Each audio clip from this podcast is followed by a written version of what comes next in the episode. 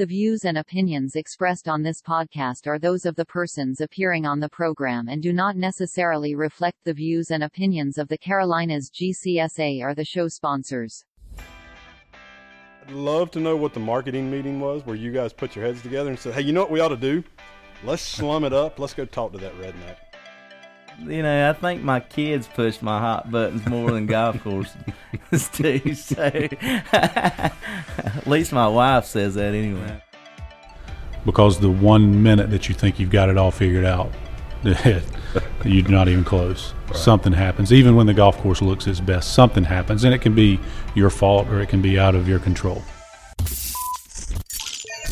You're listening to Pullin' Weeds, the official podcast of the Carolinas Golf Course Superintendents Association. Brought to you by Simplot Turf and Horticulture, an innovative company that is dedicated to your success by pioneering new technologies to provide solutions for your challenges. Simplot Turf and Horticulture is a partner you can grow with and provides the latest products from all of the leading manufacturers. Simplot Turf and Horticulture, bringing Earth's resources to life. Now, here are your hosts, Alan Knight and Tim Kreger. Hello and welcome into Pullin' Weeds December 1st edition slash episode. 12 that would be It is. It's been, 12 december hope y'all had a good Thanksgiving. oh yeah we did Good. Did you eat too much? I don't know we really haven't gotten there yet but it's fun to talk like it's after thanksgiving let's talk about today where we are Okay, let's talk about where we are today. We're at Liberty, South Carolina, just doing the opening for the show that we've already recorded like a month ago. correct Just couldn't do it that day. correct and we had some things on twitter that have popped up since Go ahead, get, get into that. well you mean like the preview that went out this morning Yes. Okay, so I'd just like to put a few disclaimers out there for anyone listening. Um, there may or may not be some comments that were directed at two specific individuals later in the show that may or may not seem like they're stereotyping an entire industry. They're not. Um, I think you guys know, disclaimer sub point A, that uh, I like to think that we take care of those things fairly well and represent the association. Um, and uh, are, you know, sub point B, a big cheerleader fan for you guys. However, there were some things that came up and that might have been taken the wrong way. And so, anyhow, all parties that have been included have been talked to, addressed. Um, the the pot stirring fraternity brother that has now started his own new show. Um, the uh, the guy who referenced the fact that maybe my dress shirt's buttons were a little bit stressed at conference and show this year. So who am I to talk? Um, as well as the guy from the middle of a hole framing himself because there was no hole at 6 a.m. when that photo was posted with the sun shining. But anyhow, we can all jump in a hole and take pictures, Mr. Robert. But all jokes aside, um, if I offend anyone for making a reference to sitting in a cart all day, it's not about you. It was about two people. So sorry for the rambling. Now that we've got our uh, clarifications out, Yeah, because you've seen if you, I mean, if you're following us, you've seen one of the videos that we're talking about where we maybe reference a profile view of someone. if you want to go look at on 1125 on our Twitter was a date that video was released. So yeah, sorry guys, not sorry. Sorry, not sorry. I, I will say I got caught up in on that too. You probably got it worse than I did, but I think the best part is the one who stirred the pot said, "I think that's why we put a disclaimer on the beginning of it because it's the opinions of the hosts and not the association." right, right. So anyhow, um, we had a great conference and show. Do want to thank you guys for coming down, all of our listeners and um, all of our members. It was the most well attended that we've had yet on paper. So Yep, I uh, enjoyed meeting a bunch of people. It was a good time. I think it's been fun through Twitter to um, make some some new friends, etc., and some folks that you know. I, I mean, we meet people all, all the time down there at the show that are new, but that we've kind of gotten to know. I dare say online via social media. Totally, totally agree. So Was that the same way it was with Facebook for years? no, because Facebook, it's like me and that and Colby Engel. Okay, when I played with the Midlands Turfgrass Association, he and I were playing golf. It was Chuck Conley and I against him and Jim Young. Well, three holes into it, I said, "Hold on, are you Howard Furt Colby?" because I know him about his Twitter handle. And he goes, yeah, because I, I put Colby and Howard Fertilizer together. And so then that made sense. And I didn't, then, you know, we've got a friendship, but there are certain people you know and don't know. Twitter handles different, but Facebook is a, your first and last name and your picture. You know, So you weren't friends with Colby on Facebook prior to that? no, we are now though. Hmm? Yeah. Interesting how one's led to the other. No, it was totally. It was just monitoring the Carolinas Twitter, you know, Sure. and who I saw was interacting frequently So what's our goals on our Twitter machine? 2500 by GIS for the weed? for the weed by GIS. That's be tight. We got work to do, man. We got people to get hats to. We're at twelve eighty eight right now. Let's get some new turf celebrities around the country. If you're a turf celebrity out there listening and you want a free hat, shoot us a DM. Now let's say somebody shoots you a DM and you you term them not a turf celebrity. How are you going to break that news to them? They'll get a free hat. Okay. If you're a big enough turf celebrity in your own mind to DM Alan, myself, or the Pulling Weed Show, you're getting a hat. Oh, that's good. That's good. So let's get to the education part before we go down to Charlie Spears. Yeah, because I got to tell you, you know, what cracks me up is some of these like blue check people on the Twitter machine. Mm-hmm. How Like, they the get that people they respond to are like like when you go look at the comments it's like 12 followers been on there since 2012 january and you know following 493 and you're like why they responded to joey brown Right. That's funny.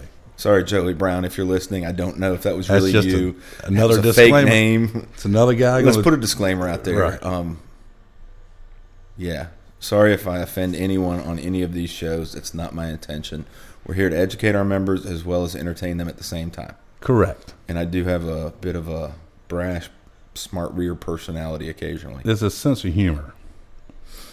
yeah maybe that's what i should put on my twitter handle All right. You're Pulling supposed to- co-host slash with a sense of humor Are you not going to change your profile pic per turf beard? have you not looked at my profile pic I did. I've been watching it for days. You ain't changed it. Mm, How's that English? You ain't changed it. I'm glad we're doing this live and in person i'm not even touching my phone Yep, same one. Okay, you didn't make it your profile pic. You made it your header. Well, I mean, how are you gonna fit that big old square picture in a circle? I mean, I haven't been really good at the circle and the round peg game and all that since I was a child, but I mean, well, I am proud of you. He did do it. I'll give him some credit there.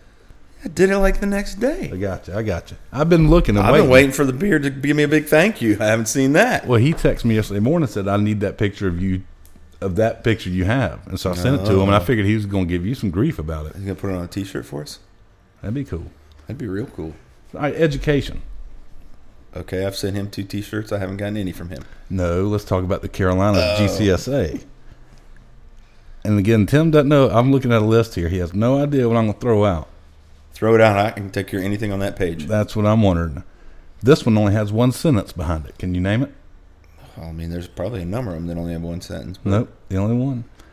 E- Website. email alerts. Um, yeah, well, I mean, it's just another benefit of being a member. There are certain things throughout the year. They're either, we could start, um, I dare say, from the top with GCSAA action alerts, for instance, H2B issues, things of that nature. Um, we try not to flood our membership with a ton of emails. We try and make them like high priority red flag type things so that when you do get one, you open it. We don't want to get to the point where you're getting something every week and you're not knowing what you need to read. Yep. So that's why we call them alerts because we want them to alert you to some information. Um, that's how we segregated the ERS from that recently. And now we will send those out as well periodically uh, regarding any, let's say, regulatory actions that need to be taken within the state regarding legislative or tax issues or anything along those lines. We'll also use it for rounds for research alerts. We'll use it for meeting alerts and um, conference and show, obviously, so that you know when the deadlines are approaching, so that you know when to pay your bill by. There you go. So there's the benefit of email. Man, that was a lot longer than a sentence. Sorry, folks. Yeah, we need to put that on the website. Oh, yeah, well, we're going to update that soon. Good. Hope you do. I hope I get the hand in it. I hope you get two feet, two hands, and a neck up in that thing here pretty soon. Tell everybody who we're interviewing today.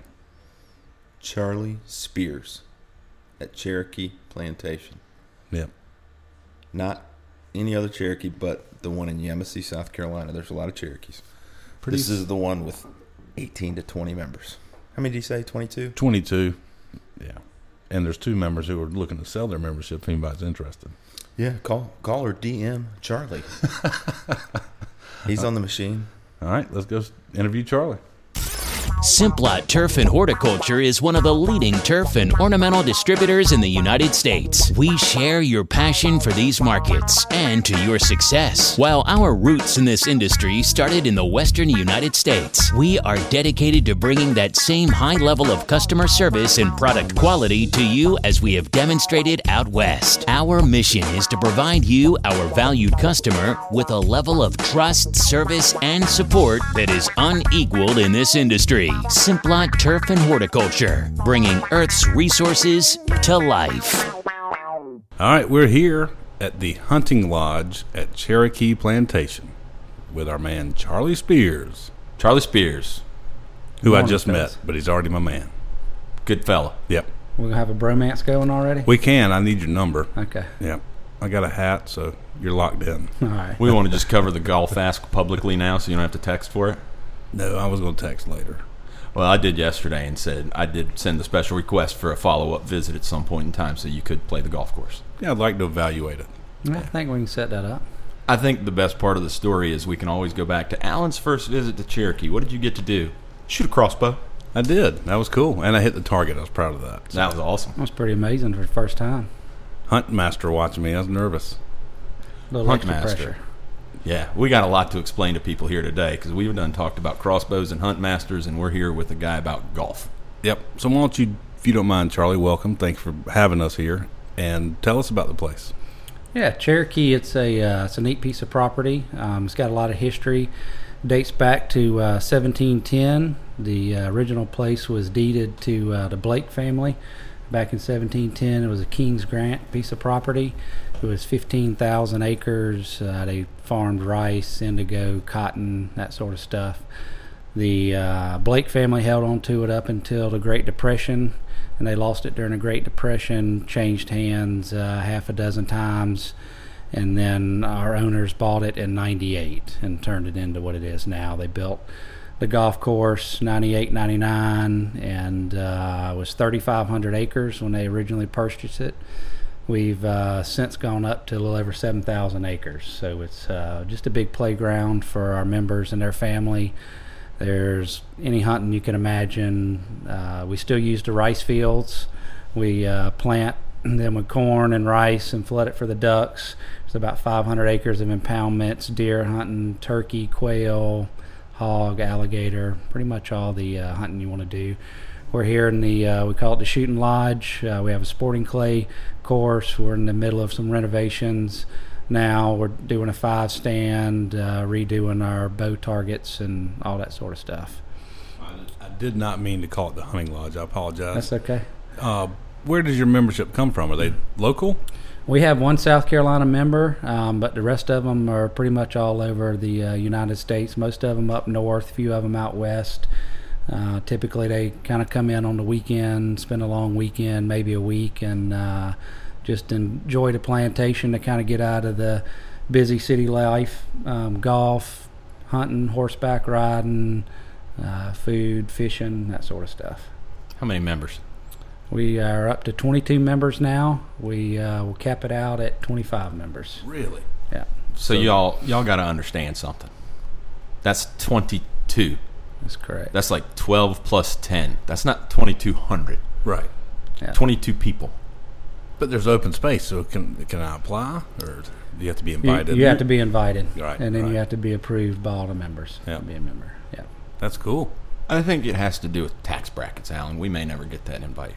Yeah. But I will say that I bet we played a place that some of the members haven't played here before. Maybe. Maybe. Maybe. maybe. Maybe. Charlie needs to get over there sometime. He's from Augusta, so that's an important one. Have you not played Augusta? No, I've not played there. Uh, born and raised there in Augusta. Grew up going to the Masters. My dad had tickets, so I've always gone out there and seen the property, but never played it. Maybe one day. Maybe one day. Well, let's make it a typical podcast and just bounce around all over the place. You That's good with fine. that? No, I want to find out how long he's been here and how he got here. Oh, I was going to talk to him about growing up in Augusta. Can we get to that? Sure. All right. Back to Cherokee. How long you been here? Been here 15 years. 15 years. 15 years. and you're 28 now? Yeah, that's right. Over half his life, folks. All right, where were you before? Um, I started out at the uh, River Golf Club in North Augusta. Um, I guess I started over. I would uh, went to ABAC, Abraham Baldwin Agricultural College down in Tifton. Like most 18 year olds, didn't really know what I wanted to do. Started out in uh, wildlife management and forestry. Did that for about a year. You know, just looking at the job market and and that side of the business. There's not a lot of Cherokees in the southeast. You know that you could be the hunt master of. So I uh, was playing a lot of golf. A buddy of mine from Augusta that I didn't know till way back was uh, working at Augusta Country Club under Greg Burleson, and uh, we were playing a lot of golf and said, "Hey man, you got to think about turf." So uh, switched over to turf. Went back um, a spring break. They were building the River Golf Club over there on Savannah River, North Augusta. Worked for a guy named Shane Schutte during that spring break. Went back and worked uh, that summer. Did internship in the fall, and then went graduated. Went back there and worked uh, as a second assistant for about two and a half years. Left there and went to Seabrook Island. Worked for Ashley Davis on uh, Crooked Oaks golf course for about a year. Ashley left, went to Long Cove. They hired uh, Sean Hardwick as the director of golf. He promoted me to uh, superintendent overall 36. Did that for about a year, and uh, in 2004 came to Cherokee. Did you get a phone call about coming here, or did you just apply? Um, Are we allowed to talk about that? No, yeah, we are.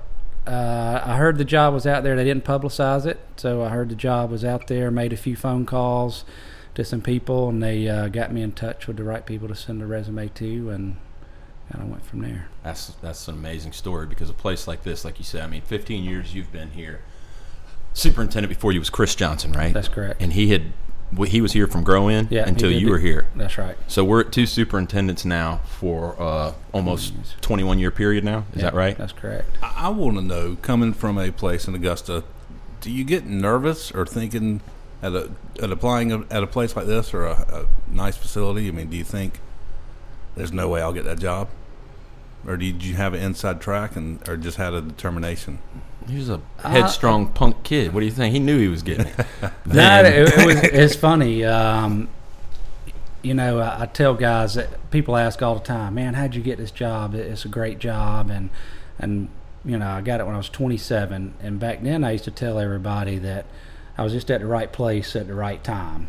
And and I still think there's a lot to that, but also uh, I think it was all the hard work, dedication, you know, meeting people and impressing the right people. So when the job did come up, I had uh, a few guys that I'd worked for and a few I didn't know for that didn't work for but knew them that uh, vouched for me and said, "Yeah, this guy can guy can do it." So now when people ask, I, I lean more to the other way. It was the hard work and dedication that I put into the business that impressed the right people that were willing to vouch for me to say I could do it at 27. I think that touches on something Chris just mentioned on our last episode. Neff, not only that's our second Ashley Davis reference, by the way, in as many podcasts. I think I think we got to go see Ashley at some point, um, especially after shooting a crossbow this morning. We might get him a little excited, but the hard work aspect and the paying your dues and putting your time in um, is very important in this business, and especially in this day and age. Just because you have a turf degree doesn't mean that you're quote unquote ready or that you've paid your dues or learned Right. made enough mistakes, I dare say, right? Yeah. So, um, pretty important message there. I think that everybody needs to hear is that it was the hard work that went in. So, let me ask you: in those first couple years, then Seabrook, River Club, etc., how involved were you outside the golf course in the profession? You said you obviously knew some people, so you had to do some networking in there. Yeah, I, you know, I wasn't real involved with a lot of the association stuff, but I did when salesmen would come in and different people like that in the industry. I would try to meet them and um, make good contacts with them. And you know, at the time, I didn't realize it. I remember my dad telling me something. He said uh, I was at the River Club, wanted to be at a high-end private place, and you know, job. Do you ask about interviews. Uh, we're getting interviews and not not getting the jobs I wanted, and then getting some that I turned down. Um, and he just kept saying, "Hey, you keep working hard and putting in the time, and somebody will see it and want to hire you away from them, or, or, or the right doors are open." And at you know 18, 19 years old, you know, you don't really put a whole lot of stock in that, and it, it took a while, but it did actually come true. I think. And now he's going to tell you the same thing if he was still with us. God rest his soul. Um, that once you get to that place, you continue your hard work, and you continue that, and people will notice it, and they will take care of you and want to keep you That's right. just as much as someone would want to steal you away. And I hope that that's what you're getting a little bit of here. Yeah, absolutely. Love this place. Would would like to stay here forever as long as the members are happy and I keep uh, keep holding up my end of the bargain. I think uh, they'll keep me around. You know, I, I'd love to ask some other people at places. I remember riding down our avenue, this line with live oaks and the white fence, and uh, always think about Augusta. Um, asked Billy Fuller this. He was consulting with us and said, you know, when I first started here riding down this avenue looking at these live oaks and the white fence, and I used to go, man, I'm in heaven. 15 years later, you ride down the avenue and it's, it's just work again. Uh, do you get that same thing at Augusta riding down Magnolia Lane or something? Does it just come a, another job? But I think as long as you keep all that in perspective and keep trying to improve every day, you can stay where you want to for a while. What did he say? Can you say? He didn't really. Re- he didn't. He didn't give me the answer I was. I was looking for. Yeah. Um, he said, "Yeah, you know, you kind of do get used to it working Right. in the same place." But All right, so here's where I will share with those people who may have had the pleasure of being at both of these locations. We're talking about Augusta National Golf Club and Cherokee Plantation. And for those of you who haven't, here's the way I see that. As I've run, I've gone down both of those lanes as an invited guest, if you will. Yep. The one in Augusta, it's about 400 yards of trees. You go from a guy, I think, knowing your first name at the gate, who I didn't know from anyone, to a clubhouse. Here, it's four miles of that view, and you get a lot more time to soak it in. And if you catch it on the right day, like I've been known to, you can even run over a rattlesnake with your truck. No. So let's. Uh, Tim wanted to hit on Augusta, and I wanted to find out the difference between Augusta and here and how you've adjusted to life. So let's talk about life in Augusta growing up. it's hot. It is. Sorry. it's just as hot here, I think. Oh yeah, yeah.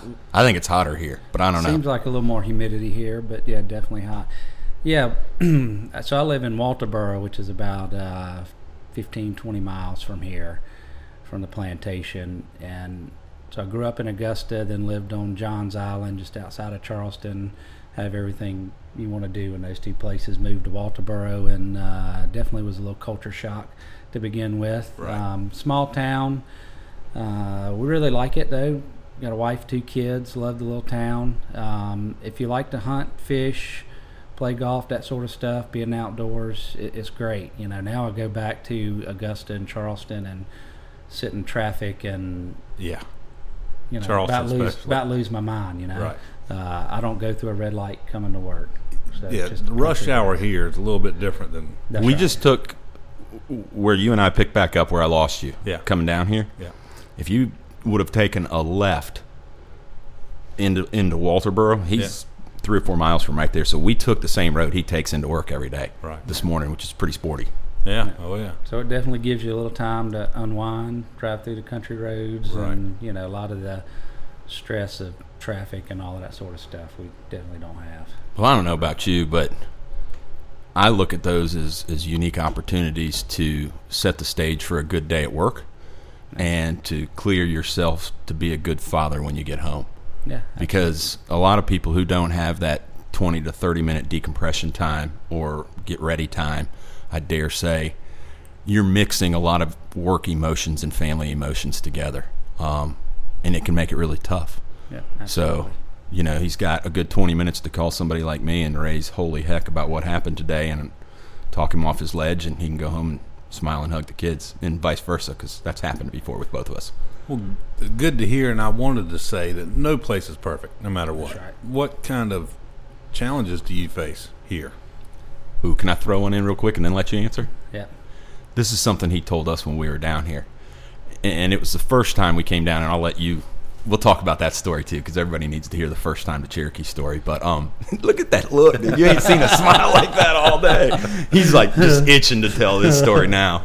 Um, but uh, oh hell, I don't even remember. Oh, we were down here, and I said, "How many rounds you play?" Eight hundred. I meant a year, Charlie. That's what I told you.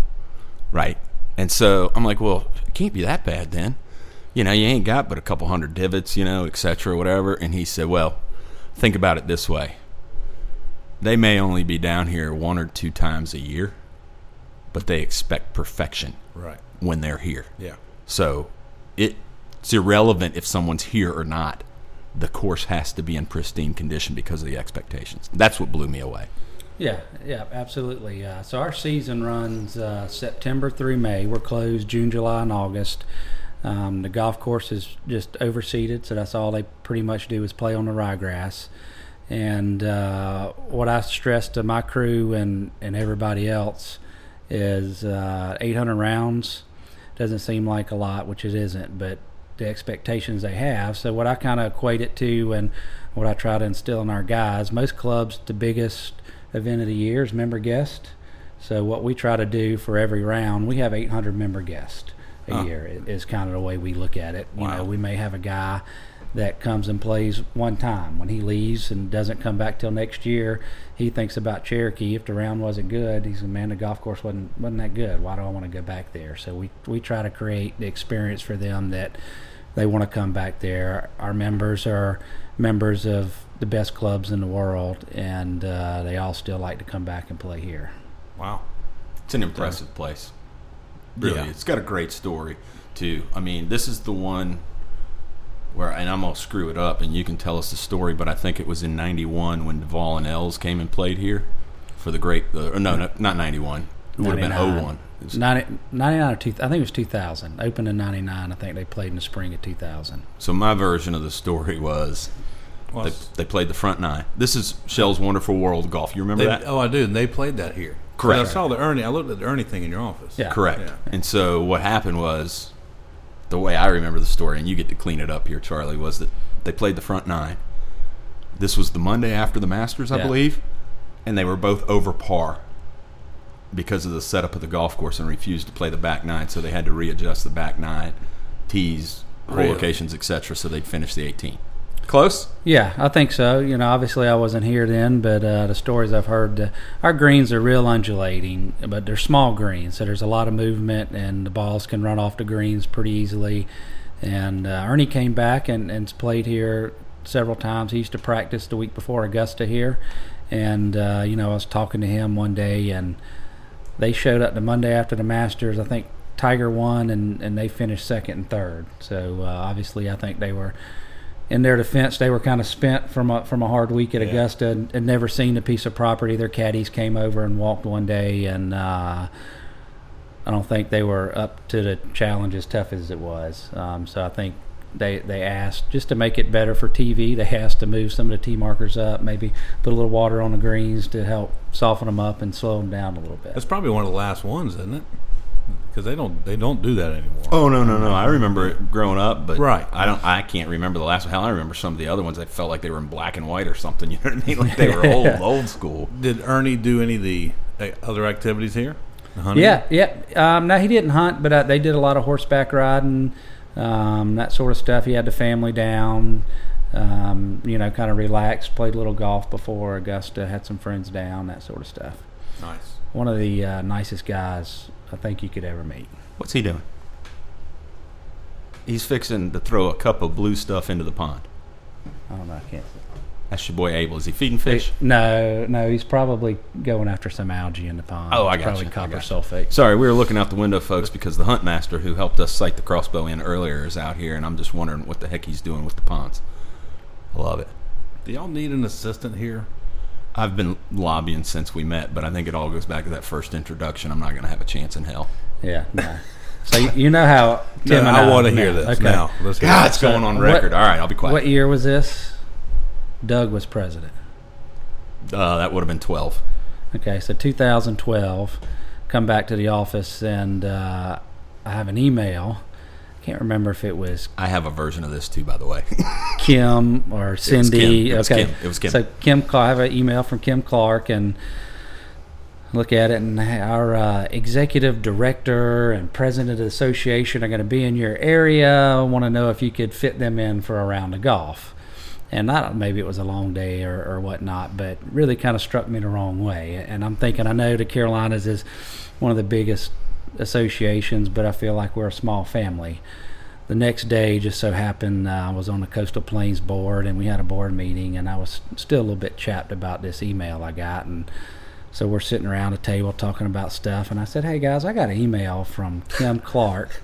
that our, our executive director and, and president want to come down and play golf, but yet neither one of them could either a draft email themselves or uh, pick up the phone and call me. You know, we're, we're not that big of association that they can't do that. So, uh, not knowing that one of the guys on our Coastal Plains board was on the Carolinas board at the time, and I think he called Tim and gave him the heads up that uh, I wasn't real happy about how the situation went down fast forward a few weeks, we had the Daniel Island meeting, and uh, I'm sitting there, and I knew they were going to be there, and uh, I had somebody point them out. I didn't know what Kreger or Doug Lowe looked like, so I said, "Hey, these who are these guys?" Showing so I can see, figure out who they are. So I look off in the distance, and somebody's pointing them out to me, and they got somebody over there pointing me out to them. so they come over and, and apologize for the whole situation, and, and obviously I didn't let them play golf right then, but did invite him back down later on to play golf. Timmy, Tim, Tim, Tim. So, Yeah, I I mean, mean, hear your version. What is different? What's what? uh, new to the job, third president. President walks in the door, says, "If we're going to go to these meetings and travel, we're going to play golf. You need to set it up." Okay, so that's my mindset. He took over November, so it's sometime in December, and I'm standing in the office one day, and Kim just says something about, "Hey, you know, the guy from Cherokee's over there." Da da da da. I said, "Oh, you know him?" She's like, "Well, we've talked." I was like, "Well, maybe you could just shoot him a note. Doug wants to go play down there." Didn't think anything of it and this is what has transpired.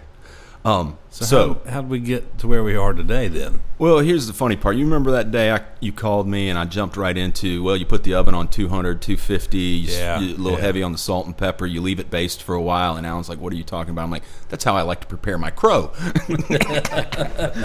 so we um we had a big fat dish of crow that morning when we finally met Charlie in person, kind of explained our side, groveled a lot. Um, but it was a good learning experience for me as well because I think it's it's built a bond that will last past. right. This, I, I would hope that, that our friendship will transcend the jobs. Yeah. Right? Like years down the road, Yeah. we'll be hunting and fishing with kids and grandkids type stuff. So um, it, it turned into a hey, you guys want to come down? And I think it was April of that year.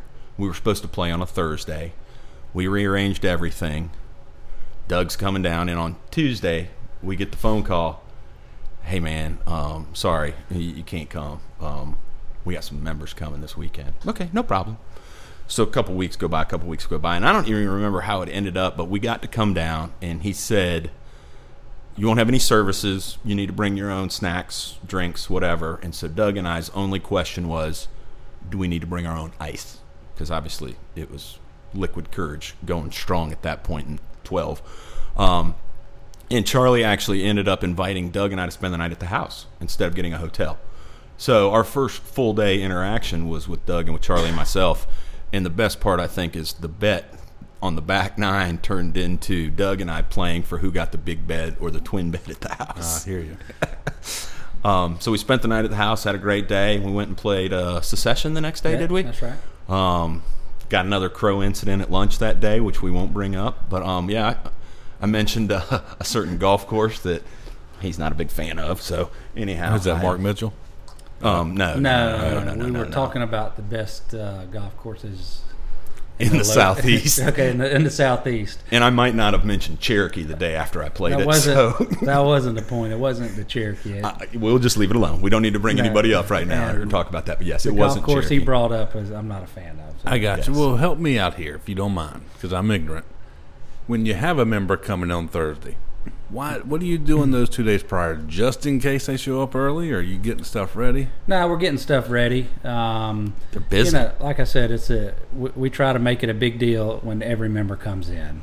So uh, we want everything kind of up to their standards, up to our standards, and uh, some of them come in pretty regular, and some of them come in once or twice a year. So Announced or unannounced?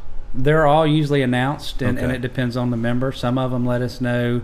Some of them are really regimented. They let us know six months out. I swear they plan their life, and uh, I mean down to what they're going to eat six months out for lunch and dinner Really? here on the plantation. Someone plans that for them. You mean? Yeah, and then some of them, you know, week or so out. I typically know a week or so out. Once or twice a year, we'll get a phone call. Hey, so and so's coming out tomorrow or the next day, and those are the ones that usually kind of throw a wrench into things for us. So do you have a full golf shop staff here? Yeah, we have a golf pro. Um, he's been here from from day one, and he's got one guy that works for him that handles all the carts and the vehicles and all of that sort of stuff for us. They don't. They don't really do tournaments. I know, but I didn't know if he Yeah. At Columbia when I worked at Columbia Country Club. If it was snowing, I had to be there in the shop, and just so every Tom, Dick, and Harry come in and just shoot the bull for a little bit for no reason. They're not going to buy anything. You know, I didn't know if you had to. Hmm. Certainly don't have anybody hanging out in the shop getting on the. You're not even allowed in the shop unless the pros in there. By the way, It's not the members you are allowed. You're not allowed to walk in there. I'm not kidding. Huh? Yeah. Interesting. Yeah. Hey, you want some hats? Meet me out back. I don't know if it's that bad, but uh, It's pretty close, and it's all cash based. Because you know one thing they don't have on this property. What? With last I heard, 74 employees. How many now? yeah, seventy-four employees. 74 employees. There's not a cash register on this property. No, There's no money exchanged hands when they're here. no, not at all. Yeah, so if they walk in the golf shop and want a driver, set of clubs, just hand it to. shirt, pants. Because if I'm not mistaken, right, the way it works is you pay your initiation, then at the end of the year they take whatever it costs to run the place and divide it by that 22. Yes, I, I guess sort of. Um, I Maybe we shouldn't have, get we, into all that. We have a budget that uh, that we submit. All the departments submit a budget, and uh, we run off of that budget pretty good.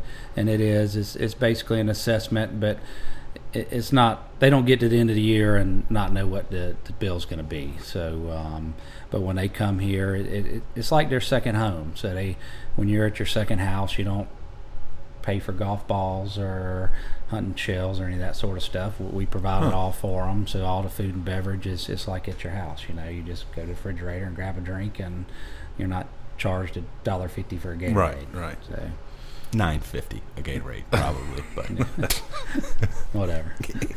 How many houses are there here for them to stay in? So we have the main plantation house. The original plantation house was burned down when uh, Sherman came through, and they rebuilt uh, the one presently in 1935. It has nine bedrooms in it, and we have uh, five member cottages, and it's first come first serve. So if you want to stay in a cottage or a main house, you, you put your name on the list, and then uh, when you when you join, you get a lot. And uh, we are up to we're about to finish the fifth member house now. So when, what's the busiest day y'all have had member wise? You had four guys on property with groups at the same time. No, we um, we can house. Uh, I think we have enough beds for fifty-two people. So I mean, that's if husband and wives or you're sleeping two people in a bed. I think we have twenty-something bedrooms. That's not counting the member cottages. So when I started. 15 years ago, we would fill the plantation up Thanksgiving and Masters Week, and, that was pretty much it. And now that happens about four times a year, usually uh, like Columbus Day, Easter, Masters Week, Thanksgiving, and then maybe another random long weekend. So it's gone from our members, and now uh, you know their kids get full access to the plantation. So now their kids are my age, maybe older, so they're let's say 30s to 50s, and they have kids. So now it's, it's kind of transitioned into a lot more of a family club that Interesting. kids and grandkids are coming down. So when it was the member and maybe one or two guests, now it's the member and his kids and the grandkids and that sort of stuff. where are you going to hide the new pool and water slide that's going to have to go in soon? We, we built a new pool and, and hot tub uh, two summers ago. So uh, where's it's behind the main Plantation. house. That's why I don't know. It's behind the main. That's why I don't know. Is it? Do you have two jacuzzis? One with um, hot water and one with cold water. No, just hot water. Have you heard of the cold water ones? You ever heard of those? Mm-hmm. I, I never had. We played golf in Vegas one time, and a buddy of mine's mom was like a casino manager who had a house out there, and we came off of the uh, the Revere course, and we're just dying of sweat. And she said, "Well, just come on over and get in the jacuzzi." And we all thought she was crazy as can be, and it was a cold water jacuzzi, and it was man, it was perfect at the time. Yeah. Alan just knocked himself out on the deer head. Uh, the good news is that one's dead, and his bone is a little bit stronger than you could imagine, probably. That didn't impale my head. That's funny. You see that little spot right there? Mm-hmm. That was where I was. Me and Cannell were trying to pass each other in the hunting lodge up in South Dakota a couple weeks ago, and there's a ceramic rooster that's been hanging on this wall, and for the, last six, seven years, we always say, "I wonder who's going to break the rooster." It was You me. I walked by, he clipped me right in the head, and he fell on the ground and shattered. Well, how far are we, how far are we from Augusta? Two hours. Okay, hour I didn't think we 45 were minutes, close. Two hours. Okay. Like that. So people come here for tournament week.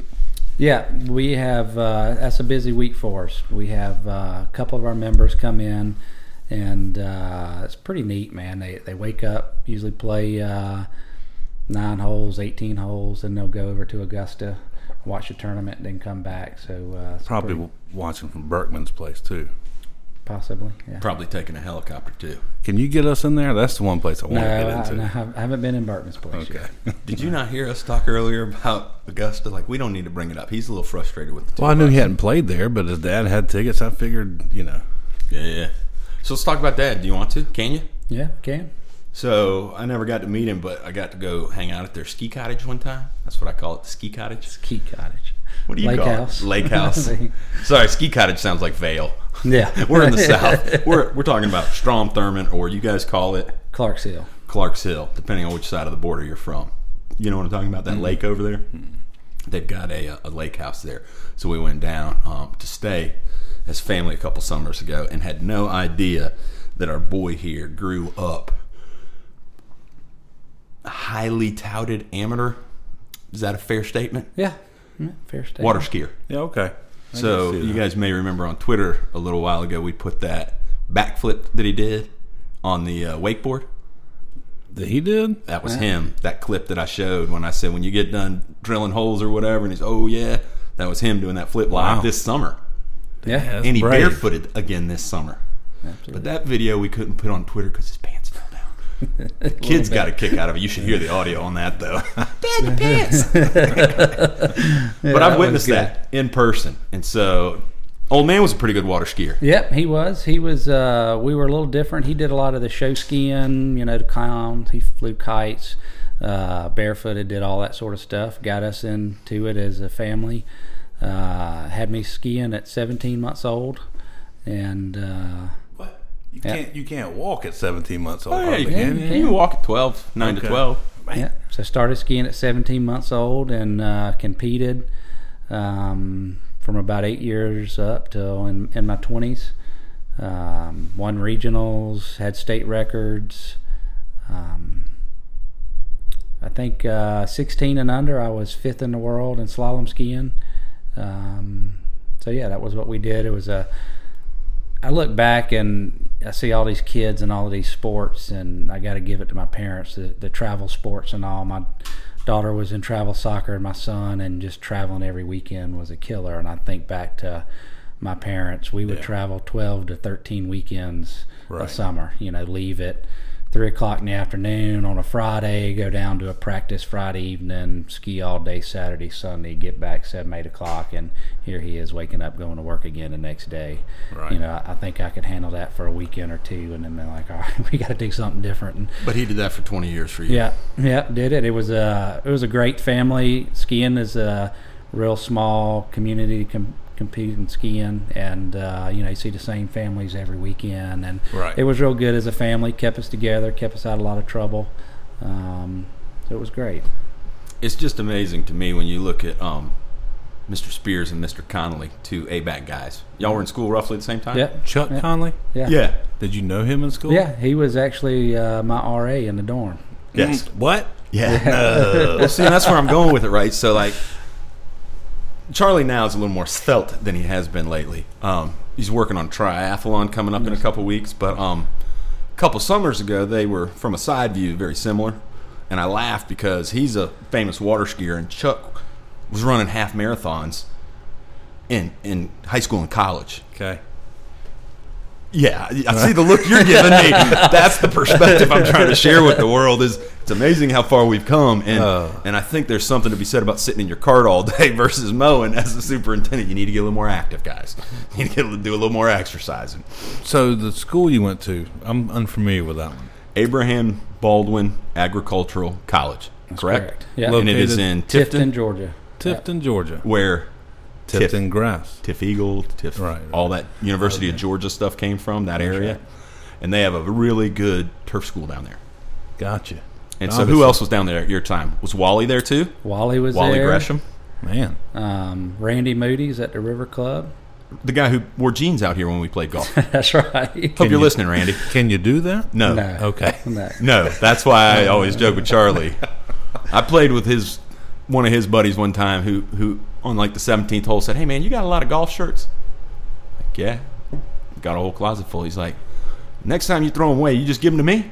And I was like, so we were playing with this boy in jeans, and so I text Charlie on the way home and said, "Hell of a day at Cherokee, man. I got hit up for some free shirts playing with a guy with blue jeans. Hell of a foursome you brought me down to play with, but uh, can't complain when you get to come play Cherokee, no matter who you play with. I wouldn't think so. Randall Glover was there.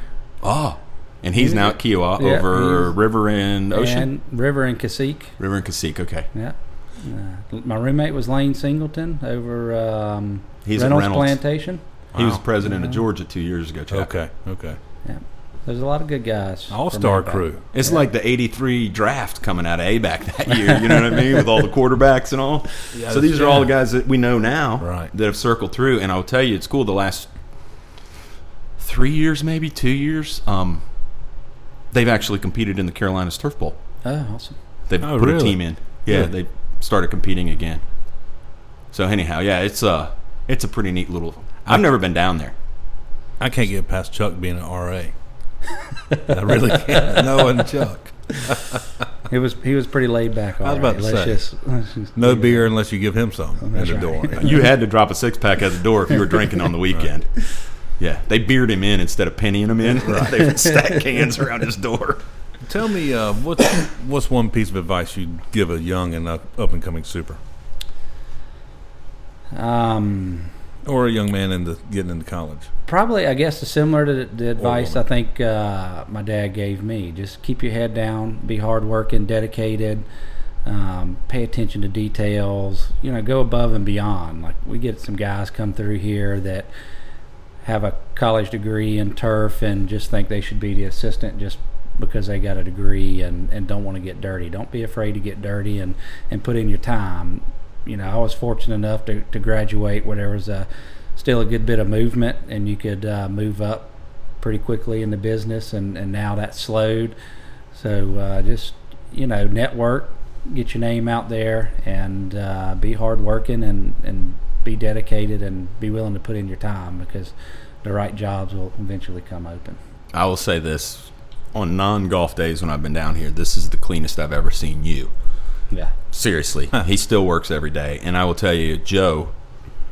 I ain't never seen that kid cleaned up until you bring him to conference. I mean, he is he's knee deep every day. Yeah. I got to imagine he's working out pretty good for you. Yeah, he is. Joe Joe is awesome. He's been uh, been with me I think eight years now, and uh, as dedicated as they come, hard working, great attention to detail. Uh, I'm gonna hate the day when when Joe leaves. Does he have plans? He would. Yes, he, he wants to be a superintendent. He uh, wants to stay close to this area, so that's kind of limiting Sure. his uh, job opportunities. So, um, Because he's married now, right? Yep, married, two kids. Uh, he lives a little further out. Lives in Cottageville, about thirty minutes from from here, and makes the drive. And uh, like I said, got it. I got it good with Joe. Did you say Cottageville? College. No, cottage, Oh, he did say college. Cottageville. Sorry. Thanks, Alan. I was just laughing because I left Powdersville last night. So two little towns here in the state of South Carolina, Cottageville and Powdersville. What was the first car you drove? All right, so the first actual car I drove was like a 1980s station wagon. You know, like the Griswold Wood paneling. Wood Wood, paneling. absolutely wood paneling. Yellow. I don't even know what color yellow you even call that thing.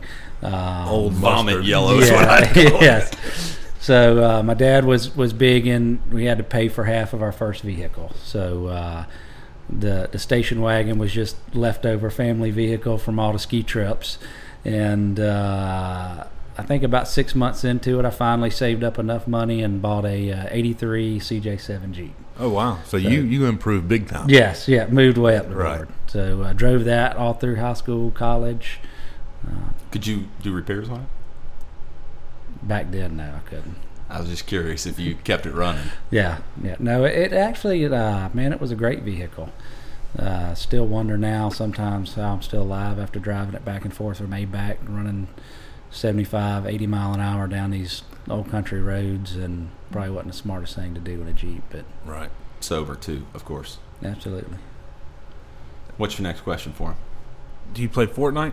No, Do you know what that is? yes. I hear you. I got I got two kids. I got a uh, 14 year old daughter and 12 year old little boy. So, So he's probably on it. yeah, he's into some Fortnite. Yeah. What uh what do they do? What what's keeping you on the road? Horseback riding? No, my daughter loves horseback riding. We kind of had to curve that a little bit. Um, Right. So she does soccer and tennis. Didn't you and, buy a uh, horse? No, absolutely not. That's probably why they curved it a little Yeah. bit. I, I think we were going down that road where you were thinking you were going to have to buy a Yes, horse. Yeah. So we kind of pushed her in a little different direction. Um, so Could you keep it here? Could I keep it here? If you were to buy one, Possibly. I don't know. Maybe. I'd have to do all the. Upkeep. I'm not trying to get you in trouble with your members. I no, I just listen. I'd probably have to do all the upkeep and all of that, which uh, which is part of the reason we we're shooting the horse idea down. Yeah. So she does soccer and uh, tennis. So we're right in the middle of tennis. Got two games left or matches left. Um, my son's kind of all over the place, man. He does a basketball. He did some wrestling, soccer, and uh, we're starting a little cross country team. So he's doing some running. really So because he's 11 now. twelve. 12. You could run out here for days, never be seen. Never see anybody. Yeah, well, you better make sure you got a phone because you're going to be running from something once you get into the wildlife out here. Phones don't always work out here. Uh, so- correct. And there's a lot of things that can hurt you. I'm looking at the bobcats in this room. That I, that's the least of my concerns. I'd take a bobcat over this rattlesnake over his right shoulder, the gator over his other shoulder. Yeah. Um, that hog that you saw, that head that was on this table. Did you see the tusks on that thing? no, I did moved it not. Over there, it's on there. That's just a. That ain't even a big one, really, but that's a feral hog. Where? Right there, in front of the TV. That's a hog, Oh, hog okay, skull. okay. And when we turn it towards you, you can see the tusks. Gotcha. There's a lot of things to shoot here. Yeah, Yeah. Do you ever get surprised? I mean, The hogs were a big issue. Um, it's actually a kind of a funny story. We Had a different hunt master at the time, and they were coming out on the golf course. We didn't see them, hadn't had them, and then all of a sudden, I mean, it literally looked like somebody dropped a disc harrow down and tilled up 30 yards of rough. wow. So um, we started shooting a few of them, and uh, I was telling the hunt master about them, and, and they kind of laughed it off. But where they were at was behind Four Green, which backs up to one of the rice fields, and uh, we were trapping them and, and shooting them, and the hunt department didn't pay them a whole lot of attention. Well, come that spring when they planted their corn for the duck ponds, the hogs went down and rooted up every bit of the corn down their rows, the seed corn. so uh, then it was war was on. Right. It, it affected the hunt department. So uh, they, they they went to waging war, and we've since uh, pushed the hogs back deep into the swamp, and they don't affect the golf course much anymore. So the little hogs, though, those are the fun ones. Armadillos. Ah, yeah. Yeah, yeah. Had our They do a lot had of our. Had our run in with armadillos. Not too much Um, anymore. No, we've uh, we've kind of weeded them out a little bit. Who were we playing with that day that wanted to go grab one by the tail? I don't remember. Was that Chuck or Craig or one of them? Probably so. We had a group down here one day, and they were off to the side, and they swore they could catch one, and we were all just like, "Go ahead, go ahead, grab it, see what happens. Good luck with that. they bite." How I saw close one of those get? on Twitter this morning that somebody found in a valve box, a dead one, head down, and it was just its tail Oh, sticking wow. up It said "Dilla uh. down." That's good. you ever seen one of those? Dead on the road. They're moving north. They are big time. Did you know that they've got them above me? Really? in it's in game zone one now so and it's up like highway 11 those two counties they're finding them dead on the side of the road Wow, like i've seen them as far north as newberry man. but not much to our area but then they're above us somehow which is so they're just gonna keep they're like fire ants right they just yeah, gonna keep they moving keep up producing too, man. They're they're they're similar to hogs. They uh, they keep producing, and we we trap them. Best thing we found a trap out of Texas. It's a wooden box. So we tried baiting them. You can't get them to come to a trap, but if you uh, buy these boxes that are scented, so what you do, you get armadillo and you put it in there and let it roll around for a day or so, and uh, it gets to scent in there, and you can you can really go to working on them that way. So how do you get the one to put in the box to start with? You can buy the trap scented. Oh, it's already scented. Or you I can buy an unscented trap and try to catch the first one. You're getting the scented one. we ones. buy the scented one. I was like, "Ah, that's pretty crazy, man. I'd like to see the guy who has to put it in the box the first time. I just had some questions pop in my head. Yep. So excuse me. How often do you change cups here? Every day. no, Oh, come on. we man, don't. that's. Um, dependent on play. I was about to So- say. I mean, Ear- earlier when I was talking about our greens are, are small and a lot of undulations. Well, That's one of the battles we fight. Um, you know, we're we're open during the winter where we have TifEagle greens, and uh, so they're not healing real well during the winter, obviously, and with such small undulating greens. We get a lot of cups in the same area, so uh, if there's no member play, then we don't change them Right. when they're not here. So then, when they're in town, uh, we'll change them every day they're here playing. And when you change them, it's I'm assuming it's a pretty good process. Like you're lining the grain up, etc. If Oh, there yeah, is any, absolutely. you want to make sure Lining that you're the- tying the edges around so that it heals as best as possible. Yeah, how do you line the grain up? Pay attention from the direction when you cut it, right? yeah, yeah. You got to feel the direction of the grain, and then you cut it, and then you make when you place it in the old or the yeah the old cup, then you find the grain growing around that. That way you don't and place it. mismatch. as Because you right. can imagine if you got a circle that's growing this way around a patch that's growing all else, and that'll affect the edges growing back in Yeah. too. Oh, I understand. well. I mean, TifEagle, uh, where I It's the play slowest Columbia Country. Club, that's how you read the last six inches of putt, it's cup, and see Yeah. which way the grain's going to take it. And It's my favorite surface, though. You can't get. I don't think Right. in, in the ultras, when you get guys like Charlie that that are dialed in, I, I- I'd put it up against any of the ultras. And and, I, and I'm not knocking anybody by any Right. means, but the one thing that you always hear is the recovery on the cups, especially. Yeah. Um, I mean, these guys are reverse season, right? I mean, they're. It's a Carolina season, I guess you could call it, because it's who the hell wants to be down here in June, July, and August? That's right. I'll Get come back carried here. away by mosquitoes, gnats, sandflies, What uh, sand cranes. What kind of tee markers do you have? I have to show them to you. They're pretty cool. We uh, we actually make them in in house. They're uh, cypress knees, and uh, we got a really talented guy that works for the equestrian department that hand carves our logo in them. Wow. Um, the flag sticks are different. We make our own flag sticks. We have uh, bamboo that's growing on the plantation, so we cut the bamboo down. We got a base that we mounted in, and then a uh, flag on the top. So Never seen bamboo sticks. It's Yeah, special, we- man. We've How many- been we've been in a battle with a golf pro over that one for a little while. He wants to get rid of them. He he actually does them. His guys, and uh, they wanted to go to the wooden flag sticks. Do they break? "Every- yeah, they do break. If it's uh, 25 mile an hour winds, we go take them out. Right. They'll get brittle and break, but nobody else has bamboo, so that's what we stick with. How many sets of tees are rated on the golf course? I mean, All of them we have j- normal. Um, you know, we have the pro, then the blue, white, and Okay. ladies tees. Okay. So the the golf course was actually built without ladies tees um, back in '99, and then uh, since then we've added a whole set of ladies tees. So Hashtag me too. that's right. Wow, that might need to get cut. We don't go down that road. That's what I've got. Don't that offend them too, Alan. Yeah, yeah. So, uh, what did we miss? What What's something you'd like to share we maybe haven't hit on? You got any more fun stories that people need to hear? About me, I meant.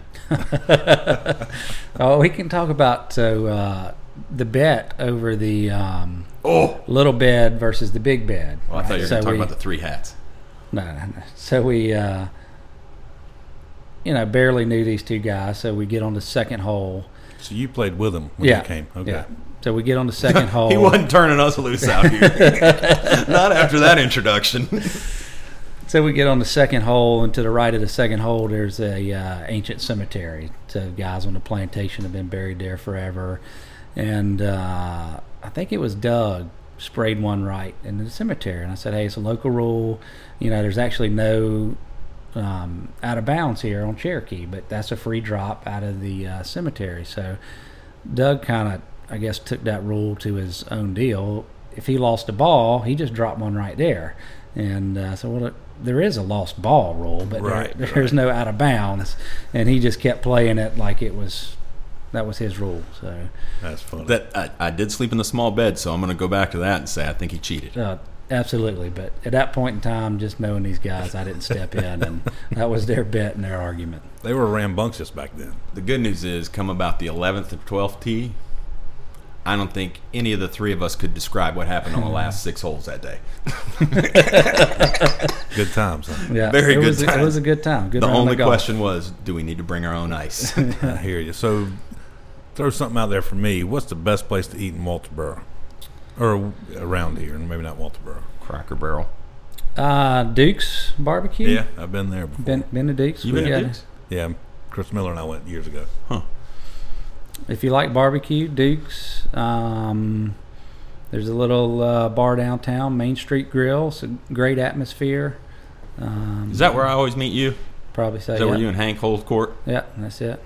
That's it. Cool. That's kind of my go-to watering hole around here. I asked a young lady back in my junior golf days. She was from Santee, and I always look for a spot I don't know. And I said, "What's your favorite place to eat in Santee?" She said, "Cracker Barrel." So, Yeah, That's where I met you this morning. That's why I threw that in there. So yeah, yeah. I will tell you, I um personally, Charlie's been good in my life, um, on and off the course, if you will. Professionally, served on board, gives back, does so much for the community. Um, but I just like the fact that you've you've opened the doors a little bit to some folks within the industry who'd never have a chance. You know, because this place you could very easily just say I'm not allowed, and nobody's here. But you know, he makes time. A couple times a season, there'll be a couple groups that get to come down, and, and guys around the area will get a chance to come out and experience this because it's just hard to explain. Yeah. It, it really is. It's hard to put into words. I mean, you can say, okay, 22 members, what, 7,000 acre property. The golf course is on 120, 150 acres of that. we oversee 125 acres. That's not counting the tall rough that we, we don't really do anything with. So if you're selling seed, come talk to Charlie because that's a big one. Um, but uh, no, in all seriousness, uh, it's a pretty special place, and I just you know set the tone this morning. You know, when you give Alan a chance to go set up, and we're going to be over here at the shooting lodge, and I know. all right, well let's go shoot the crossbow then. You know, let's go have some fun and enjoy ourselves getting ready. So. Um, thank you for your time Yeah, man, I appreciate it. Glad and for all y'all do, came your profession. Thank you for having us, and thank you for Tim for not shamelessly begging him for anything. I don't have to. He's already given it all up. You saw what happened with the first shameless beggar early in 012. Right. I hope you're listening to this, Doug. It's your fault. Thank you, Charlie. Yeah, thank you. Sir. All right, everybody. I think you had a great episode there with um, Mr. Spears down here at Cherokee. Some really good information about a neat property that um, you don't hear the word King's Grant used every day when it comes to land ownership in America. I mean, that takes us back. The only place I've ever heard that really is Myrtle Beach. Yeah, exactly. And some families that still have some places down there.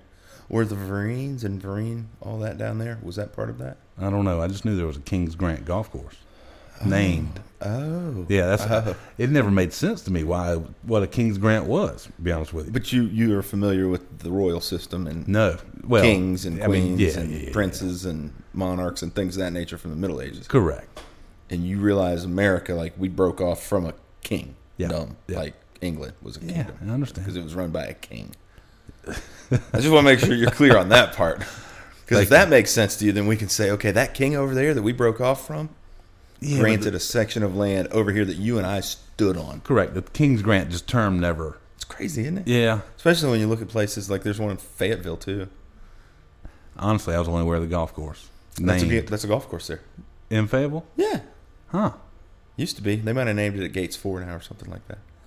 But anyhow, yeah. So, um, you've heard a lot about disclaimers. Um, there's been some crossbow chatter, if I'm not mistaken. I think we talked about that. If not, we'll bring it back up because it was on the Twitter machine. But Yep. uh, Alan and Charlie were able to shoot a crossbow for the first time before this episode was recorded. Was that his first time?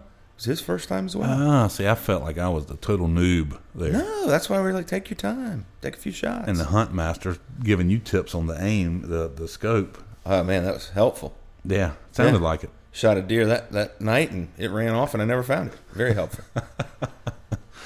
Rolled over, did a head flip, crashed through the brush. Still don't know where that bolt is. You know, the funny part is you were asking me like, was it the day before? Hey, how Yeah. much does one of those things cost? It can't be cheap, you know. No, and then I was like, well, a three pack of the heads is forty bucks, and then I'm sitting in the stand thinking to myself, I was like, well, there's thirteen dollars and thirty three cents. I just shot out the barrel of this or off the end of this little thing, and I hope I can find it So what we got coming up for the superintendent world? for End of next the year. year, yeah, end mean- of the year. I don't know. You've been doing all this stuff. I don't know what's coming up in December. Hopefully, a special edition. I'll say that. That's what I'm aware of. Yep, we do have a special edition of Pulling Weeds coming out. Looking back at the first year later this month, and uh, Oh, I'm in a different special edition, so we'll have at least one, if not two. And later this month, you can check out our Carolinas GCSA member profile on YouTube. And I don't want to give any, I will give it away. We're doing the ladies here at the office. You are. Yep. Do they know it? Yeah, I already interviewed them earlier, kinda, and then I said, by the way, you're going to have to tell me all that again on video, and they agreed to it. You're gonna have to have one more too, because one's not here today. Yeah, yeah, Yeah. But I think that'll, it's going to give you some history and insight well before Tim's time, and uh, you'll get to know the ladies here at the office. Are they gonna share any Tim Time stories. I'm sure we can. I'm trying to trying to keep the video short though. Why you got to be so hurtful? I will tell you, it was neat meeting some people at the show this year, and especially hearing their perception on um, what goes on during the show. I like that. There's too much going on during the show. No, I meant our show, our Oh, podcast. okay. People were giving us feedback about you know this, that, and the other, and I just thought that was cool because they're listening. True, I agree. In fact, that's even though you caught a good bit of grief this morning on the Twitter post from last evening, Mhm. people are watching it, so that's a good thing. Yeah, at least we didn't use any M words. I will say, Aaron from Australia and somebody else who's like a South Carolinian so they can't differentiate our voices apart, except when we laugh. and I feel like Tim speaks so well, and I am the biggest Southern redneck there is. You know, not that you're like Mister English over here, but you're much better than I am. Well, to be a little bit more proper, ladies and gentlemen, I would like to introduce my. let me sit up in my chair voice, Yeah, that- enunciate the words a little bit longer, and let you know that this is not Alan. So meeting back to meeting people at the show. That's Ma- Alan talking. No, yeah, okay. No, I just wanted them to know. Uh, I'm going to do this now from now on. Okay. You only use your radio. That's Alan talking. I want to say the difference between the GCI podcast, the Greens with Envy, and ours is they do show prep. Like I was listening to an episode on the way home, Matthew Wharton's episode being one, and another one, and uh, my man was reading notes and quoting articles. What's show prep? Exactly. That's what I'm saying. Tim season I, two. Let's do that for season two. We tried that at the very beginning. It worked well. It looked professional on the little video clips. So literally today we sat down. I had to update this computer. Tim, Let's see, folks. It took three hours and it three did. minutes. It took two hours literally to update. no, we were supposed to sit at eleven. It's two. It's after two. We're recording. You sent the text at two oh three. Yeah. That's three I hours. didn't send. Okay, to Chuck. Yeah. Yeah, oh, oh, yeah. So we sit down and, and literally nothing is scripted. Other than that, we know we got to talk about a education piece and a, a member benefit. So Tim lets me pick those out, and literally, it's just seat of the pants. So this closing was scripted because he said, "What do you want to talk about?" And I said, "Hit record." Yeah. and that's about it. So Okay, so seriously, we get that we need to be more professional, but I think what I've learned throughout this entire year is that I talk too much. So we need to get better at questions and let the guests do a little bit more answering okay, um, from time to time. And uh, I don't know that, and we need twice as many followers, and we'll give away hats to any turf celebrities. So that's what I've learned this year. thank you to Simplot for sponsoring again. and all of our other conference and show partners who have sponsored the off course series, and for unnamed person to sponsor the quote potentially named pro series next year with two pre recorded episodes already. And we're going to go down and get our January 1 guest. Should we drop it on them now? Yeah. A Carolinas member who left our state. None other than Randy Rhett. Rhett.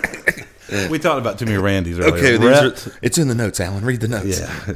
Uh, Rhett Baker. Rhett Baker. Formerly of. Palmetto Golf Club. Okay, you got my first right. my first state amateur I worked was at his facility. He said, Randy. Thank y'all That's for not listening. getting cut. That's not getting cut. All right, state amateur. What happened? No, it was just my first alkaline amateur, and Randy Rhett was uh, the superintendent at it. So there's a little place in my heart for him. Oh man, that's cool. I'll tell you a story. Sure. Nobody. I mean, I'm not listening, but people are. McHugh and Elmore and, and Cute. Muscatel. Okay, we're, they were both at Clemson at the time, players, and we're playing the state am. Something happened where 15, 15 cup didn't get changed from Thursday to Friday, and nobody said a thing all day. Nobody noticed until Muscatel came in at scoring tent. and was like, hey, and just how you know how things happen. Somebody was jumping around and didn't change that cup. It wasn't wrong on the sheet or anything. It was just So they three putted it both days, and they Oh, I hated don't it. I don't know, just something that always stuck with me. really? Yeah. You know what always stuck with me about those two? What? They both participated in the Krispy Kreme donut eating challenge at the beach with Joe Quick. That's another story for another time. Just saying, we haven't ended with a funny story. You can just envision Joe Quick, someone almost, I don't know, eight to ten inches taller than him, roughly the same. How do you say this politely now after what we've gone through today? Same roundness, um, same belt size approximately, having a. There, there's two dozen hot and ready Krispy Kremes laying there, and they're going through a who can eat more contest. But that's happened since. That happened repeatedly. It's an annual thing. Right. I think that might have been I- the year it started. Well, he quit. Joe has quit. For health reasons? I hope so. Gee, he he chased. It's on video. One year, Stephen Bear got it, and I think he did like a dozen donuts of those hot ones in two minutes. Like got them down in two minutes? Yeah, when they're hot, they just you, yeah. There's no way. yeah. Let's do the You give me um, two hundred dollars, I'll do it right now. two dozen in less than two minutes. Two hundred No, a dozen, one dozen. Uh, no, no, not two. One. Joe did one dozen. You can knock down a dozen hot Krispy Kremes in two minutes. for the right amount of cash. I bet I could. We're doing it on air one time. We're going to record it. I need some milk. I, I think you're going to have to set up the cameras in at least two different angles. You can have as much milk as you want. I'll provide it. Uh, Chocolate or white or strawberry I'll say this: you, you ever heard the milk the milk challenge? or almond. Even I was going to talk to you about the saltine challenge, saltine cracker challenge. If you're going to do that, Can never do- done that. You, you know what I'm talking about? I've heard of it. Oh, you can do it. I'm sure. Yeah, yeah. Let's follow that up right after the donut Is it like the cinnamon challenge? What's the cinnamon challenge? Where you eat a tablespoon of cinnamon? cinnamon? You never seen that? No. Oh god, and you can't do it. Apparently, everybody just keeps coughing up. It's like a whole cloud. Oh, you're talking about like the powdered stuff. Yeah. Out of a. Yeah, yeah. Six saltines in a minute. we've totally lost our direction. No, these are show edits. Oh, I can do six saltines in a minute in a heartbeat. That's the second one, folks. All right, these are going to be outtake episodes. They're going to be recorded. We're going to do them potentially with upcoming guests. At the end of an episode, I'm going to bring the props, and if we have to heat the donuts up for seven seconds each, so they're so they're hot and ready, there will be a dozen donuts at one. How about- three packs of two pack crackers? If we can talk Joe into it, he can do the donuts while I do the saltines side by side on video. No, no, no, no, no, no, no. I can't That would it. be great, but I'd like to see you. I mean, I've still got 200 cash that says you can't knock down a dozen donuts in two minutes. Now, I would like for you to go home and practice every day for the next two months. I'm already getting sick thinking about it. To be honest Oh, with you. I have vomited just thinking I'm going to eat three of them watching you. And I don't even, I can't eat. Uh, yes, I can't set. I'll have a donut every now and then. Thank you, Charlie Spears, for having us down, and I hope we're still coming back down again. And thank you, Simplot. Yeah, and Charlie, thank you for making Alan feel so welcome at conference and show, staying up till the wee hours of the evening. Um, Priceless. You and him and Kristen and inviting wives to Cherokee before husbands. Man, Farm. Brent was there too. Yeah. Big Daddy and Spears and you and the wife holding court in the Sheraton M Bar until Yeah. past midnight. We'll just leave it at that. Was a good time. That's what that's what the conference and show was all about. It's the people. Yeah. How many times have we said it, Alan? I've learned that. I've I've always heard y'all say that, but I truly believe it and know it now. It's the people. You've been to the show for a number of years now, but you've never been in the show. I dare say. Yeah. I think there's a big difference this year. You weren't just running around trying to not be seen. You were Yeah. involved this year by Oh, I was definitely trying not to be seen. by choice now. Yeah. Well, thank y'all for listening, and be on the lookout December fifteenth.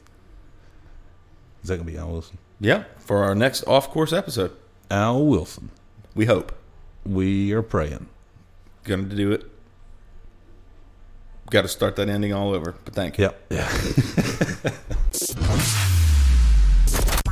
Thank you for listening to Pullin' Weeds, brought to you by Simplot Turf and Horticulture. Want to become a member of the Carolinas GCSA? Visit carolinasgcsa.org for more information or call the office at 800 476 4272. Follow the show on Twitter at Pullin underscore Weeds or on Facebook at Pullin Weeds Podcast.